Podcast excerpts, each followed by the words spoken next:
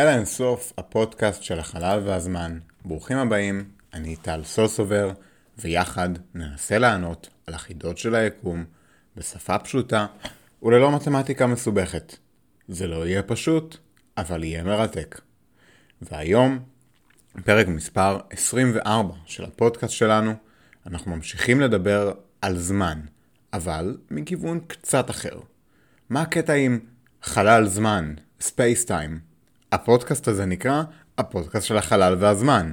אז נראה לי שכדאי לדבר קצת על מה זה בעצם החלל והזמן או מרחב הזמן, לא? אני רוצה להתחיל מלשאול כמה שאלות. כשאני הייתי ילד, הייתי חושב לעצמי, אנחנו בכדור הארץ, אנחנו בתנועה סביב השמש. השמש עצמה מקיפה את מרכז הגלקסיה. הגלקסיה עצמה נעה במרחב הבין גלקטי, מתקרבת לגלקסיית אנדרומדה ומתרחקת מגלקסיות אחרות. האם יש נקודה ביקום שהיא סטטית? המחשבה הזו מאוד הטרידה אותי. עוד שאלות שאני רוצה לשאול. מה היחס בין הזמן למרחב? מתי הזמן שווה למרחב? האם יהיה אפשר להגיע לקצה היקום? איך דברים זזים מהר יותר מהתפשטות היקום? האם משהו זז מהר יותר ממהירות האור? האם מהירות האור קבועה לאורך הזמן? יש הרבה שאלות, ויכול להיות שנראה לכם שכרגע הן לא קשורות, אבל אני מבטיח לכם שהתשובה לכל השאלות האלה היא באותו עיקרון, באותו רעיון.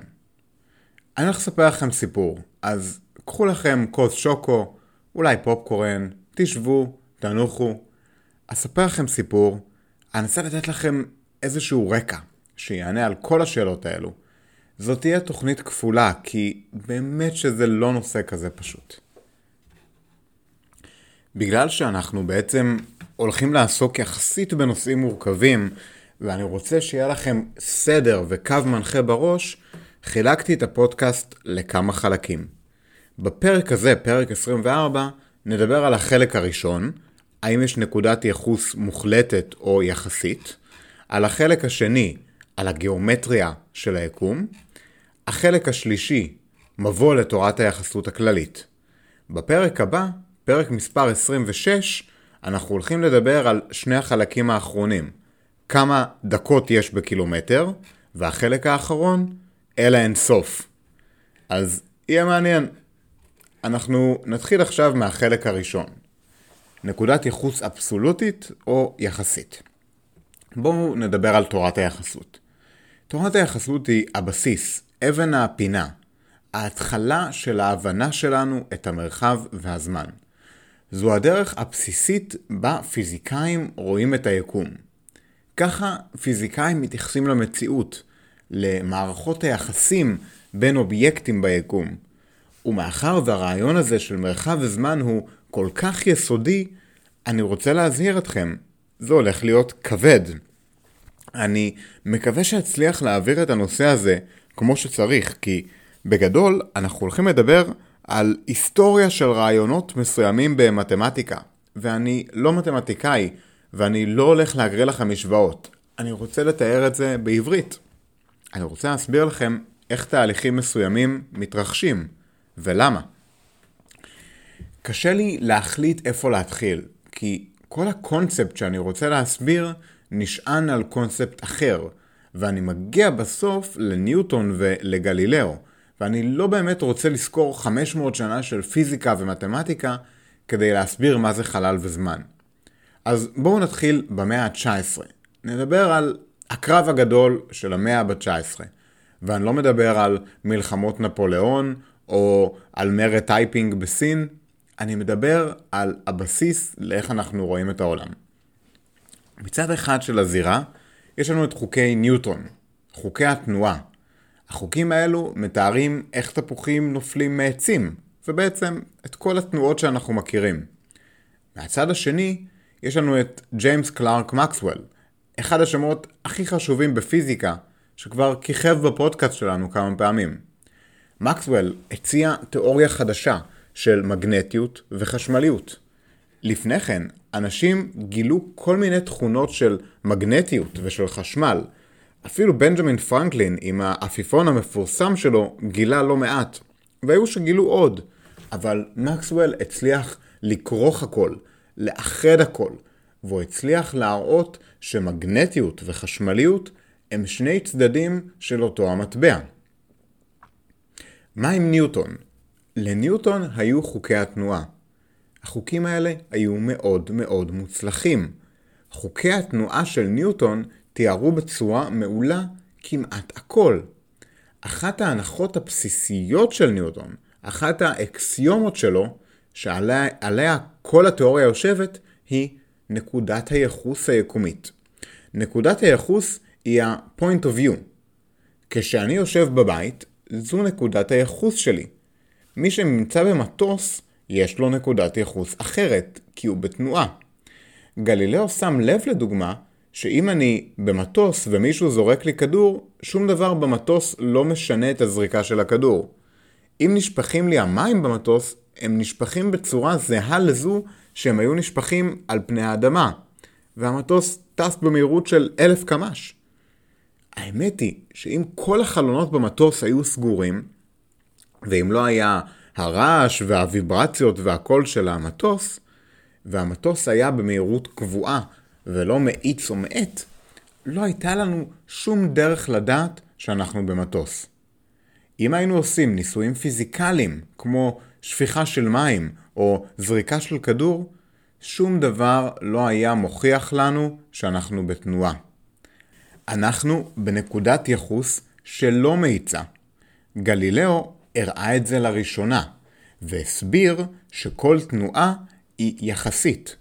הוא דיבר כמובן על ספינות ולא על מטוסים, אבל זה אותו הדבר. אם הכל יחסי, אז איפה נקודת הבסיס?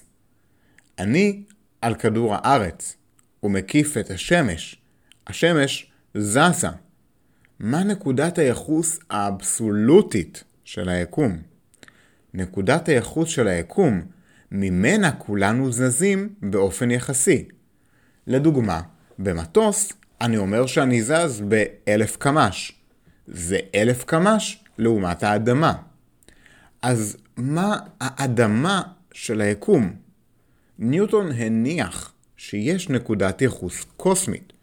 מישהו רואה אותי רץ יחסית לכדור הארץ. כדור הארץ זז לעומת השמש. השמש זזה יחסית לגלקסיה. אפשר לסכום את כל המהירויות האלו, ואז המהירות שלי היא סכום כל ההתקדמויות לעומת נקודת הייחוס. זה נשמע הגיוני ופשוט. בנוסף, היה עוד רעיון, לפיו יש גם שעון של היקום. באותה מידה שיש מהירות אבסולוטית, אליה כולנו מושווים, יש גם שעון שכולנו מושווים אליו. יש מקום ביקום בו אנחנו מודדים את כל התנועה, יש נקודת יחוס לזמן ולמרחב, וכולנו זזים לעומתם. עד כאן זה נשמע הגיוני. אבל אז הגיע מקסוול.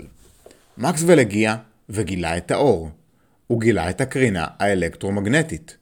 הוא גילה שהחשמל והמגנטיות מקושרים לאור עצמו. הכל משחקים שונים של הקרינה האלקטרומגנטית.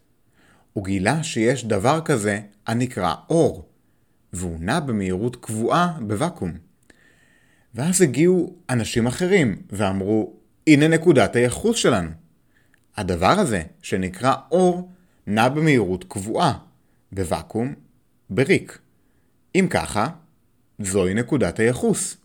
מהירות האור קבועה רק בריק, ואם ככה, יש מרחב בו הכל נע, והוא המוחלט. הם קראו לו האתר. חשבו שגלי האור נעים באתר. הגלים של כל דבר, התנועה של כל דבר, עוברת באתר. האתר מקיף אותנו.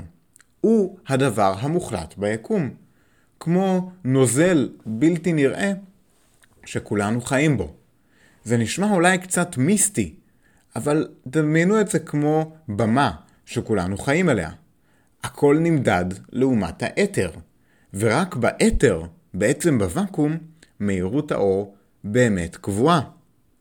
אם כדור הארץ זז לעומת השמש, אנחנו זזים עם כיוון הזרימה של האתר. לכן, האור אמור להיות מהיר או איטי יותר לפי המיקום שלנו באתר, כי אנחנו מודדים דברים באופן יחסי למהירות שלהם במיקום האבסולוטי באתר. לדוגמה, אם האתר הוא פני האדמה בכדור הארץ, אז נניח שפני האדמה הם המקום המוחלט, ואז אני אסע ברכב במהירות 100 קמ"ש.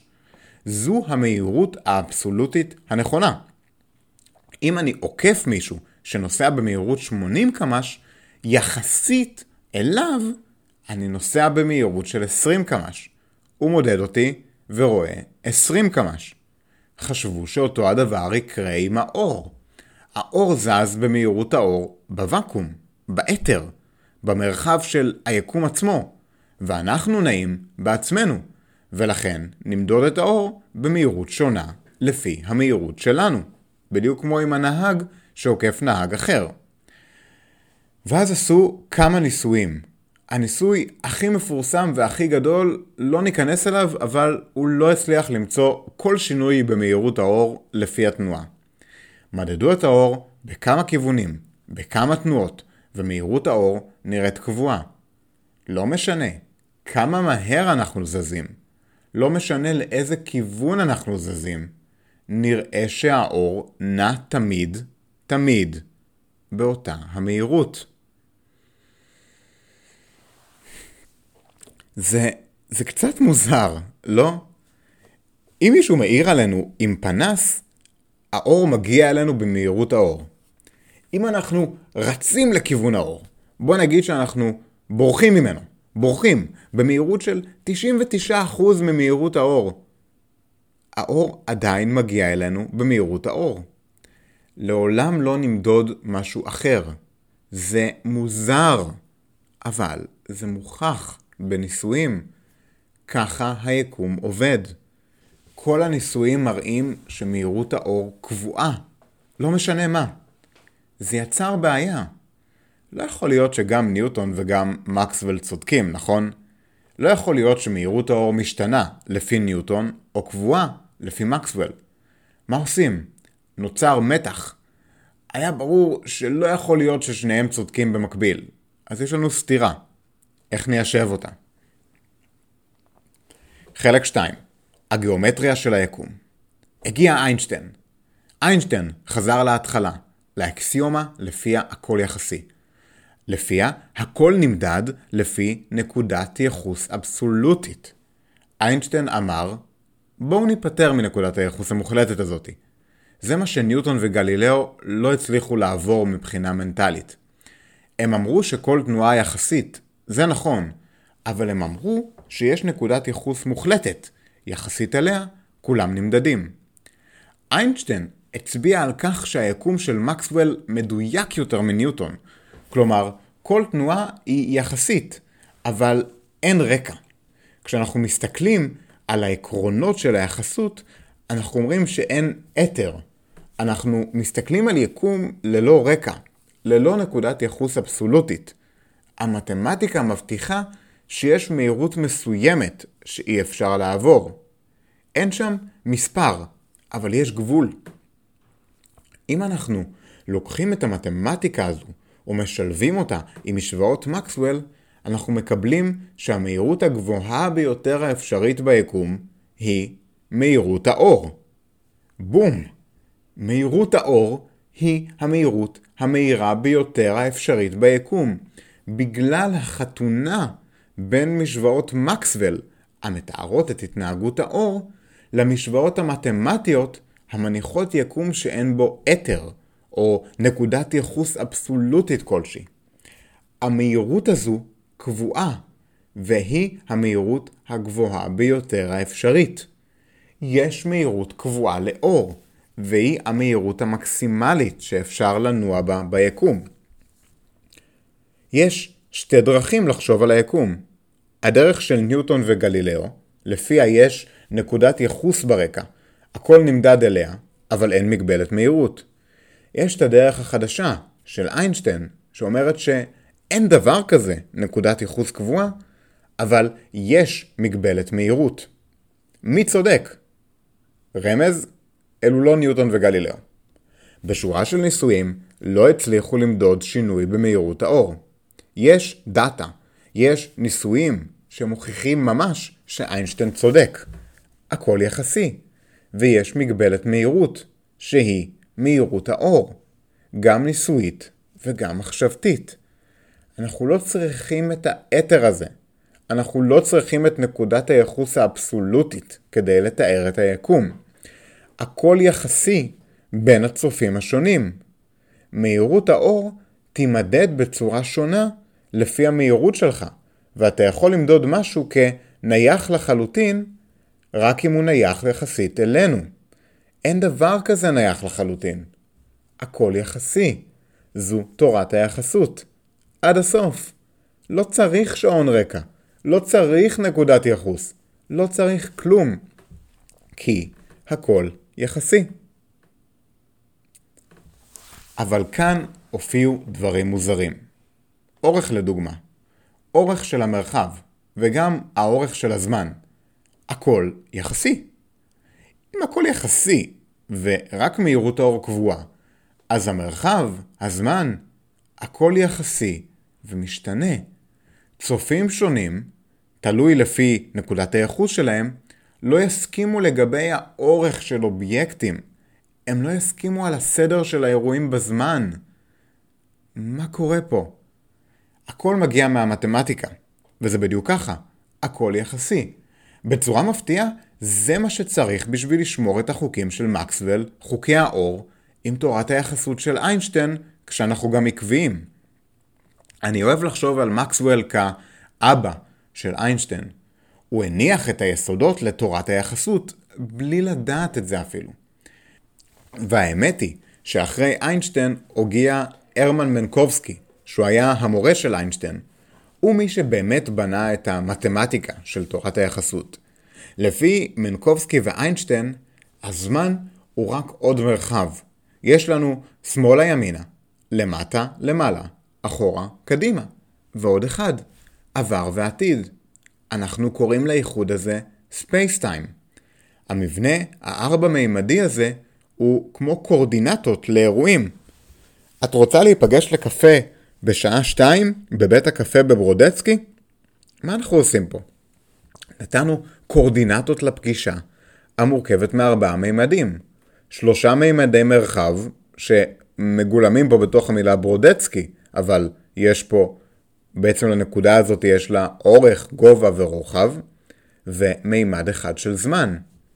אירוע הוא נקודה במרחב ובזמן.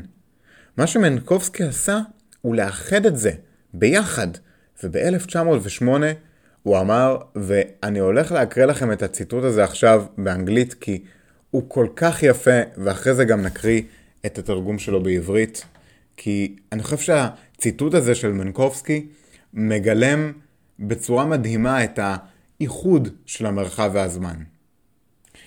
The views of space and time which I wish to lay before you have sprung from the soil of experimental physics, and therein lies their strength.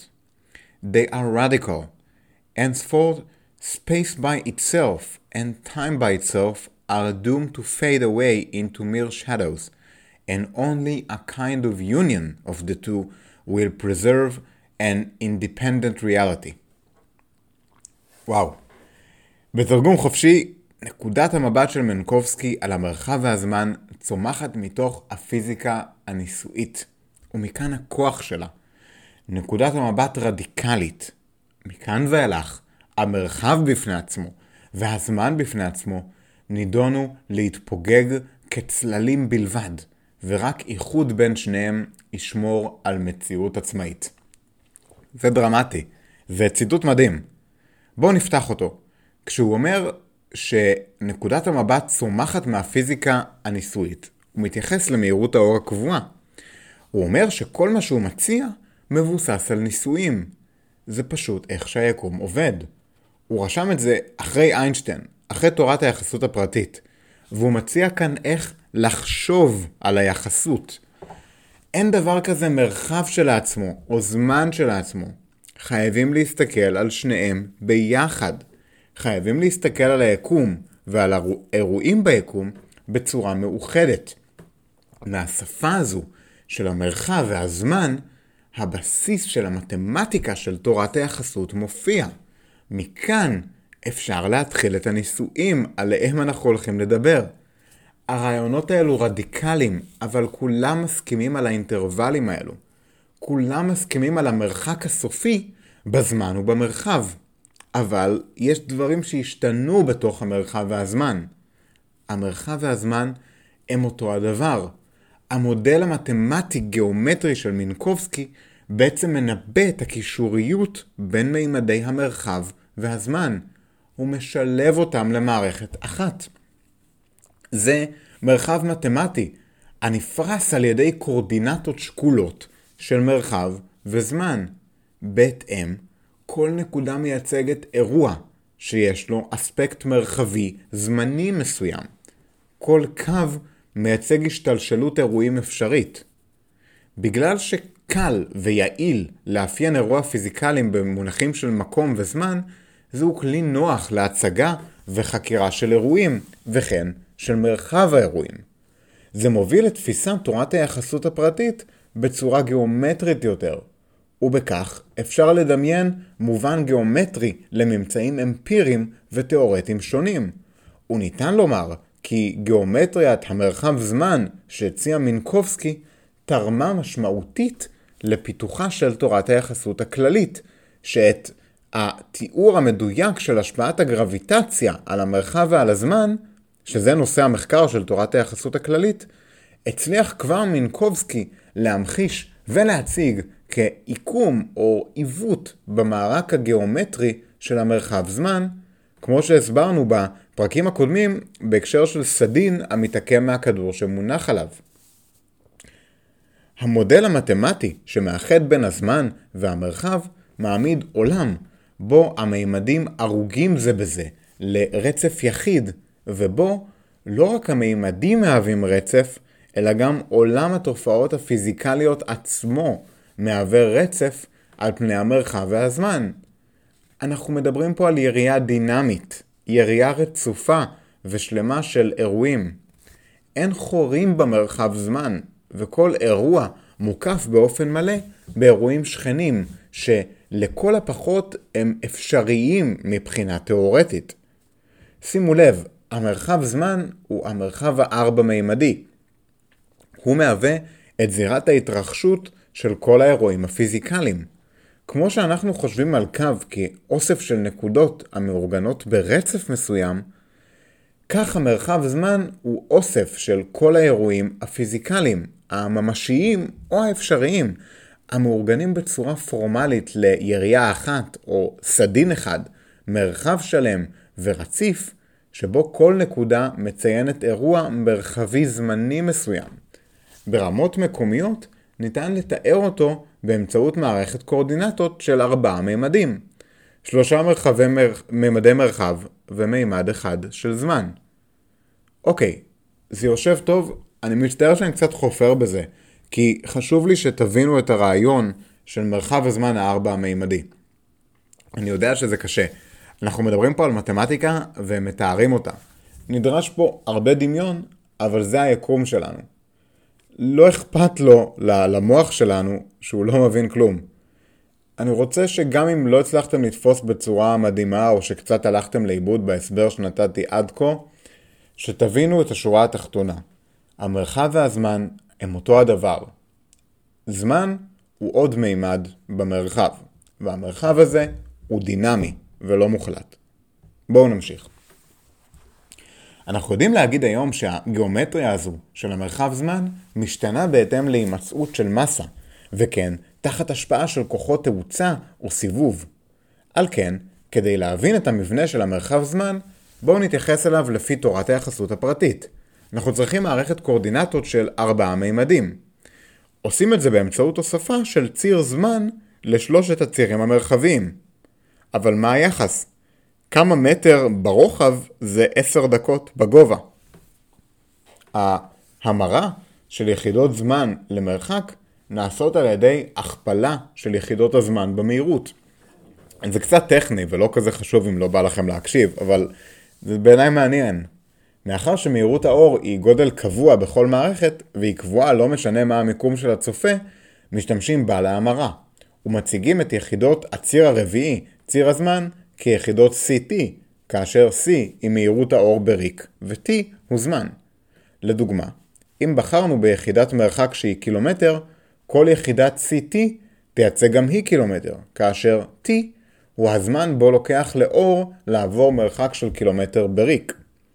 נקודת עולם היא נקודה במרחב זמן הזה, ולכן היא סט מסוים של קואורדינטות x, y, z ו-ct, אשר מייצג אירוע רגעי מסוים, מרחבי וזמני.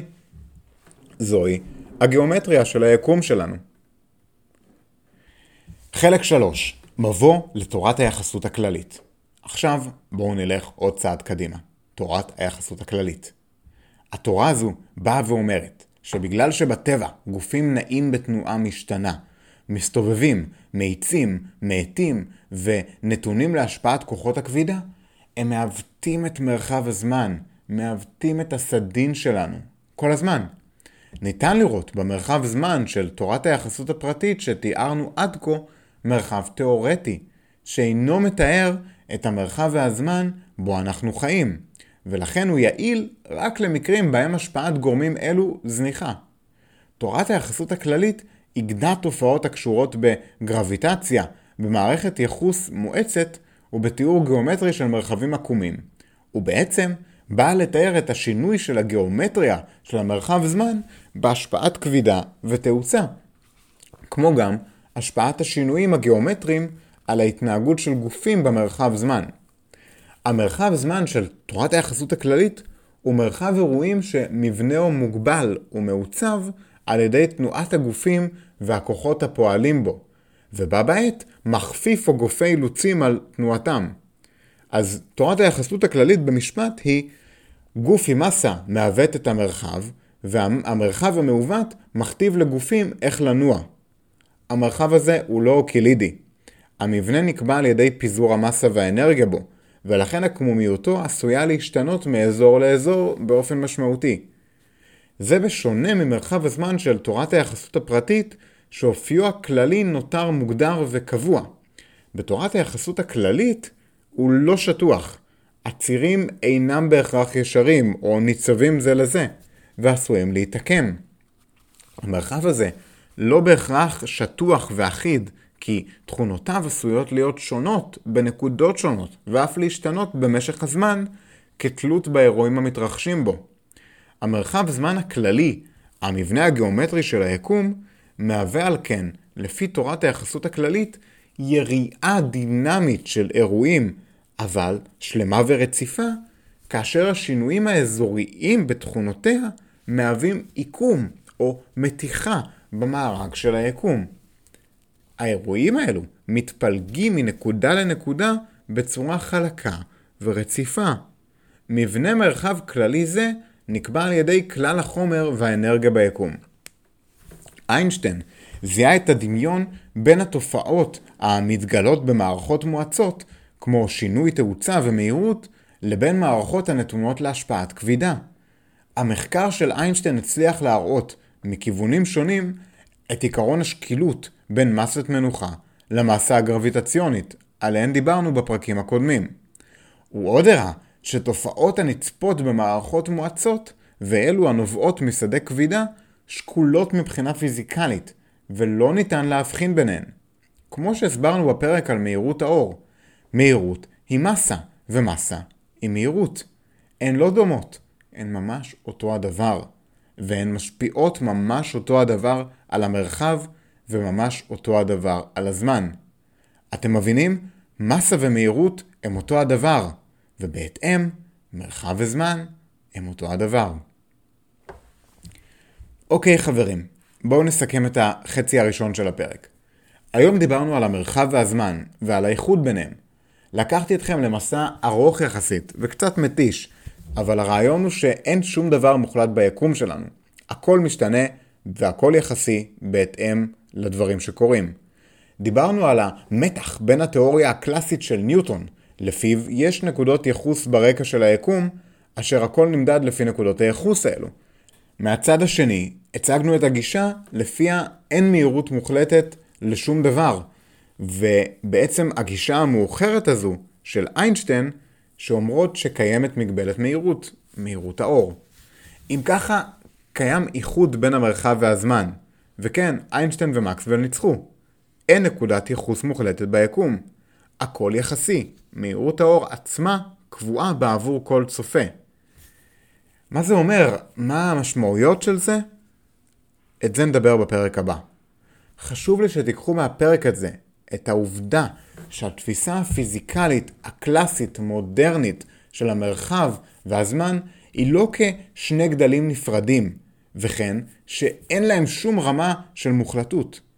תורת היחסות לא רק הצביעה על כך שגדלים אלה אינם מוחלטים, שהם תלויים בצופה המודד אותם, וכן שהם משתנים ממערכת ייחוס אחת לאחרת. לא רק אלה, אלא גם שהם סרוגים ותלויים זה בזה. בחלק 2 נדבר על היישום של הרעיונות האלה. איך זה שינה את איך שאנחנו רואים את העולם. איך אנחנו יכולים להסתמך על התצפיות האלו, ומה זה משנה בעצם. תודה רבה רבה לכם על ההקשבה. הפודקאסט של אל האינסוף הוא יוזמה שלי להנגשה של חקר החלל, מרחב הזמן, לכולן ולכולם, ללא הבדל גיל, ידע מתמטי או כל הבדל אקראי אחר. הסקרנות היא של כולנו. אני תמיד שמח לשמוע משוב ולקבל פידבק על הפרקים, וכן לענות על שאלות שלכם. בנוט של הפרק תמצאו לינקים למאמרים רלוונטיים, קרדיט למוזיקה ופרטים ליצירת קשר איתי. יש לנו עמוד פייסבוק בשם אל האינסוף, מוזמנים לבקר ולרשום את תגובתכם. הפרק הזה, בדומה ליתר הפרקים הזוגיים, עוסק ברעיונות הגדולים של הפיזיקה. בפרקים האי-זוגיים אנחנו מדברים על השכונה הקטנה יותר והקרובה יותר, אבל המטורפת לא פחות שלנו. ככה או ככה, יש עוד המון מה לראות, המון מה לחקור, וזה מעניין וכיף כל פעם מחדש. הפודקאסטים של אלה אינסוף זמינים עבורכם חינם בכל אתרי הפודקאסטים האהובים עליכם, אפל פודקאסט, גוגל פודקאסט, פוטיפיי, ובעצם בכל מקום בו אתם שומעים פודקאסטים. פרק כמו זה לוקח לי כמה עשרות שעות, אולי זה אפילו קצת יותר. עבודת מחקר, הכנה, הקלטה, עריכה. הפודקאסטים מוגשים לכם בחינם ומתוך מטרה אישית שלי להביא את חקר היקום לכולן ולכולם. אם אהבתם את היקום, שתפו אותו עם כל מי שהוא נקודת הייחוס המוחלטת או היחסית ביקום שלכם. ועד הפעם הבאה, ותודה רבה לכם על ההקשבה, שלכם, טל.